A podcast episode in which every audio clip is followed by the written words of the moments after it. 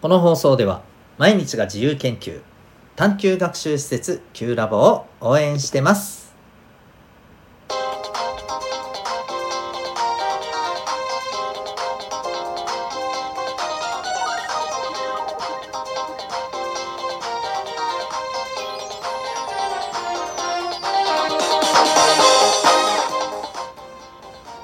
小中高生の皆さん日々行動してますか？あなたの才能と思いを唯一無二の生き方へ。親子キャリア教育コーチのデトさんでございます。小中高生の今と未来を応援するラジオ君 the NEXT。今日のテーマは2つの長所。でございます。はい。長所。皆さんわかりますね。いいところですね。うん。いいところ。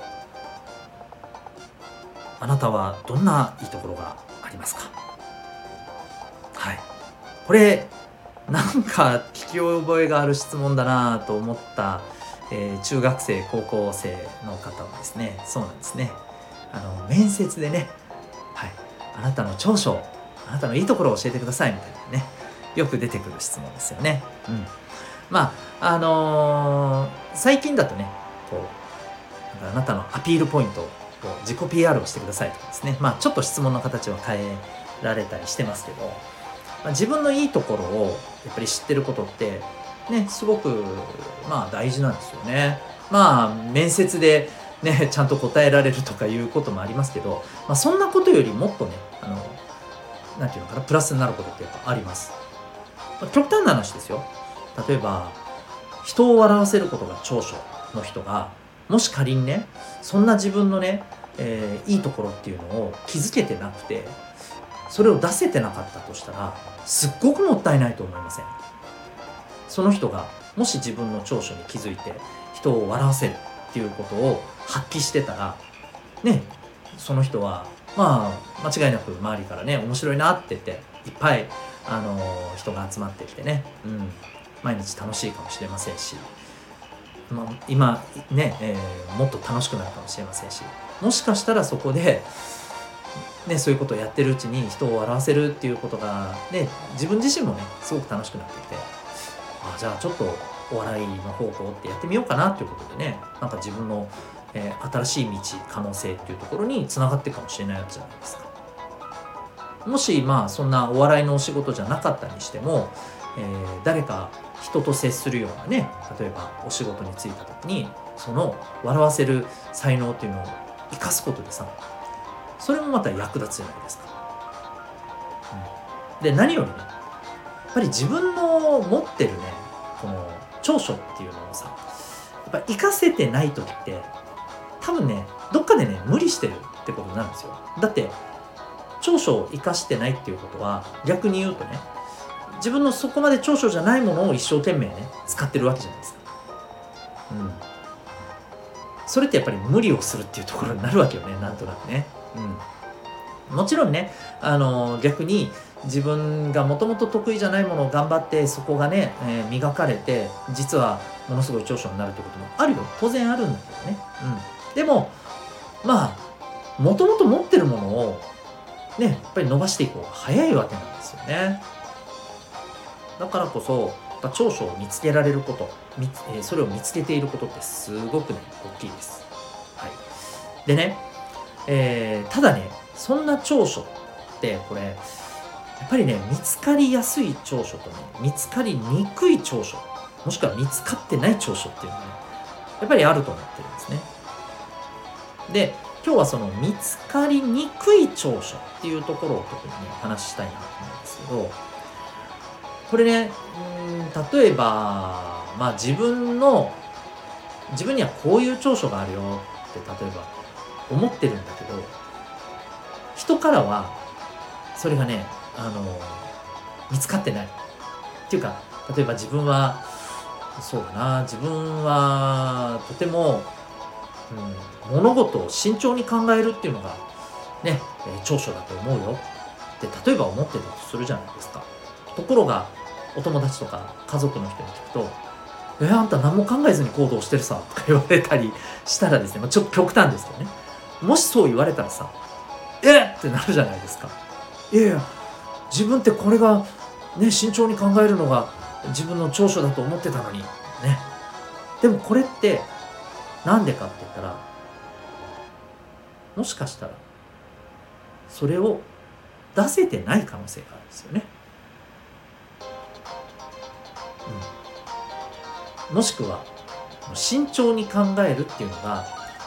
まあ見えにくい状態なのかもしれない。見えにくいそもそもちょっとね見えにくい長所があるんですよね。だからそれで見つかってないのかもしれない。あるいはもしかしたらよ自分が長所だと思っているけど実はまあ周りからしたらいやいやあなたより慎重に物事を慎重に考える人いっぱいいますよと。むしろあなたは、えー、考えるよりパパって行動する方ですよっていうふうに認識がずれてる可能性があるわけ。こういうこともあるんだよ実際問題ね。うん。そう。あの、まあ、結構さよくあるのがさ、えー、自分ってすごくあの一般的だと思う、なんか普通だと思う。そんなところが自分の特徴って思ってる人がさ